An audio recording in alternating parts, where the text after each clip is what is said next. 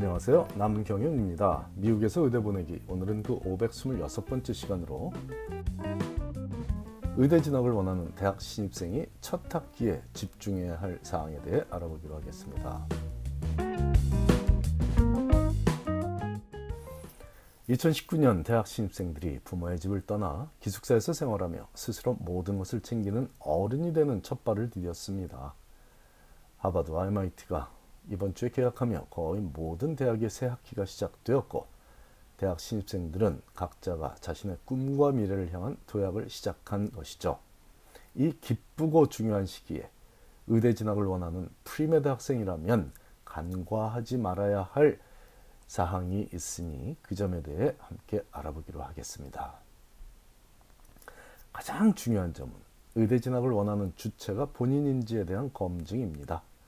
대부분의 premed 신입생들이 이 과정을 스스로 거치고자 노력하는데 접근 방식에 문제가 있는 학생들이 너무 많아서 안타깝습니다. 의대에 가고자 하는 학생들이 첫 번째 하는 노력이 연구실에 들어가서 연구 실적을 쌓고자 한다는 점입니다. 의사가 있을 곳이 환자 곁이라는 것이 그렇게 알아차리기 어려운 일일까요?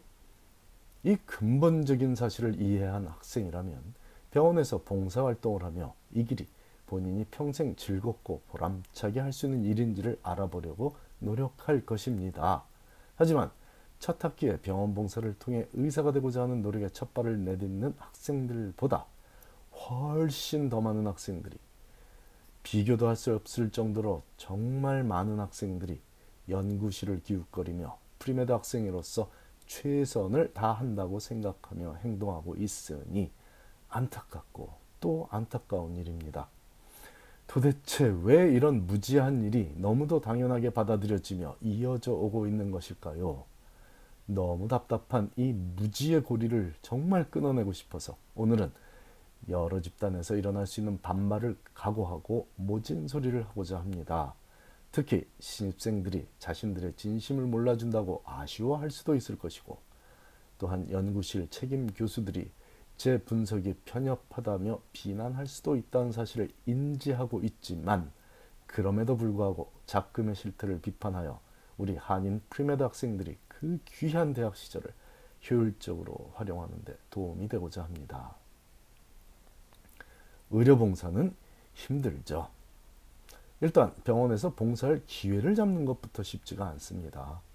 추천인이 필요한 경우도 많은데 그렇게 추천인까지 동원해서 지원을 하고도 몇 달간 기다리는 것이 일반적이다 보니 봉사 기회를 잡는 것 자체가 어려운 일인데 어렵게 봉사를 시작했더니만 자신에게 주어진 임무가 안내 데스크에서 일하거나 매점 판매직이라면 내가 고작 이런 일을 하려고 병원 봉사를 시작했나 하며 회의에 빠지기 쉽습니다. 병원에서 봉사를 신청하며 그 학생은 죽어가는 환자를 살리는 팀의 일원으로 활약하는 자신을 기대했을 것이기 때문이죠. 미국 내 병원에서 봉사하며 그런 일은 절대로 벌어지지 않을 것임을 미리 알려줍니다. 자격이 없는 봉사자가 premed 학생이 환자에게 가장 가깝게 다가갈 수 있는 기회는 아마도 wheelchair를 밀어주는 업무일 것입니다. 차라리 안내 데스크 근무는 양반이고 병실 침대 시트를 가는 일이 더 현실에 가까운 봉사 업무죠. 이럴 때 내가 누군데 이런 일을 시키는지에 대해 노여워하기까지 하는 학생들도 만날 수 있었습니다.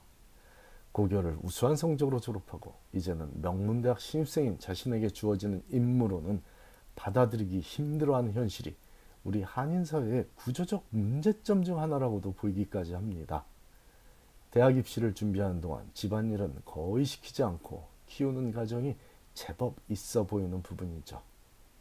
자녀의 사춘기 시절에 가을이면 힘을 모아 온 가족이 낙엽을 치우고 겨울이면 합심하여 눈을 치우며 보내는 힘들지만 즐거운 시간을 권장합니다.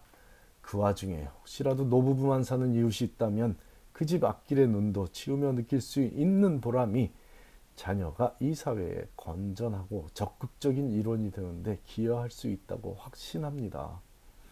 봉사의 기쁨은 섬김이 주는 감사함이라는 단순 명료한 사실을 모르며 의대에 혹시라도 진학한다면 그 학생은 지옥에서 후회하며 살다가 의대를 포기하게 될 확률이 꽤 높으니 다른 고상한 이유는 차치하고 그 힘들다는 의대 공부를 제대로 마치고 그보다 더 어려운 레지던시 과정도 잘 넘겨서 본인이 원하는 삶을 살아가기 위한 첫 단계가 섬기는 삶을 살아갈 마음의 준비가 되어 있어야 한다는 거죠.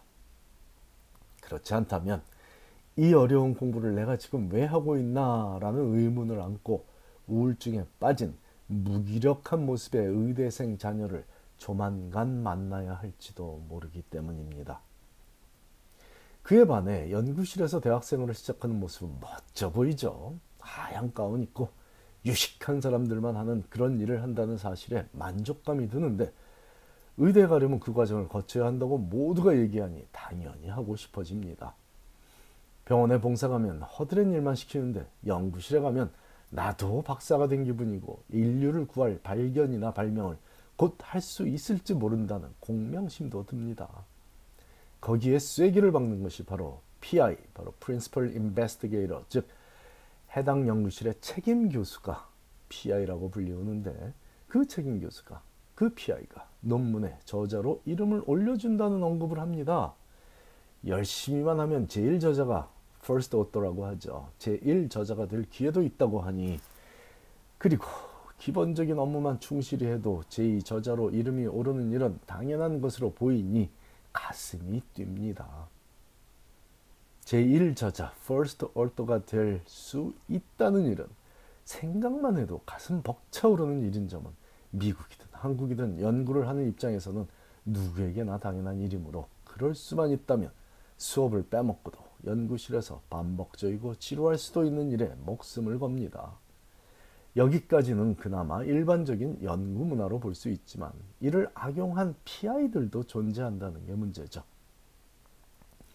몇 시간 이상 랩에 나오면 연구실에 나오면 제2저자로 등재를 개런티해 준다는 식으로 학생들의 시간을 확보하는 건 그나마 양심적이지만 필요할 때만 학생들을 무상으로 노동 착취하고 논문이 나갈 때는 저자로 이름을 안 올려주는 경우도 있고 반대로 제대로 노력하지 않은 학생을 금전 혹은 기타 이득을 취하며 저자로 이름을 올려주는 허접한 PI도 존재합니다.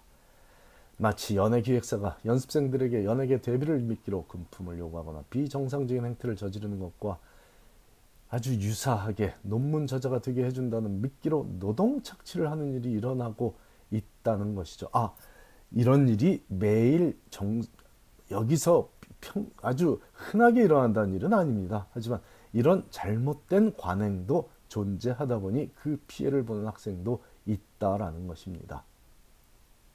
그런데 해당 학생이 연구를 업으로 하는 박사과정을 목표로 한다면 PhD가 되고자 하는 학생이라면 의사가 될 학생들이 병원에서 허드렛 일을 감당해내는 것처럼 미래의 연구 박사들은 연구실 허드렛 일을 다른 학생들보다 더 감당할 수도 있다고 하지만 premed 학생들이 꼭 그렇게까지 할 필요는 없습니다.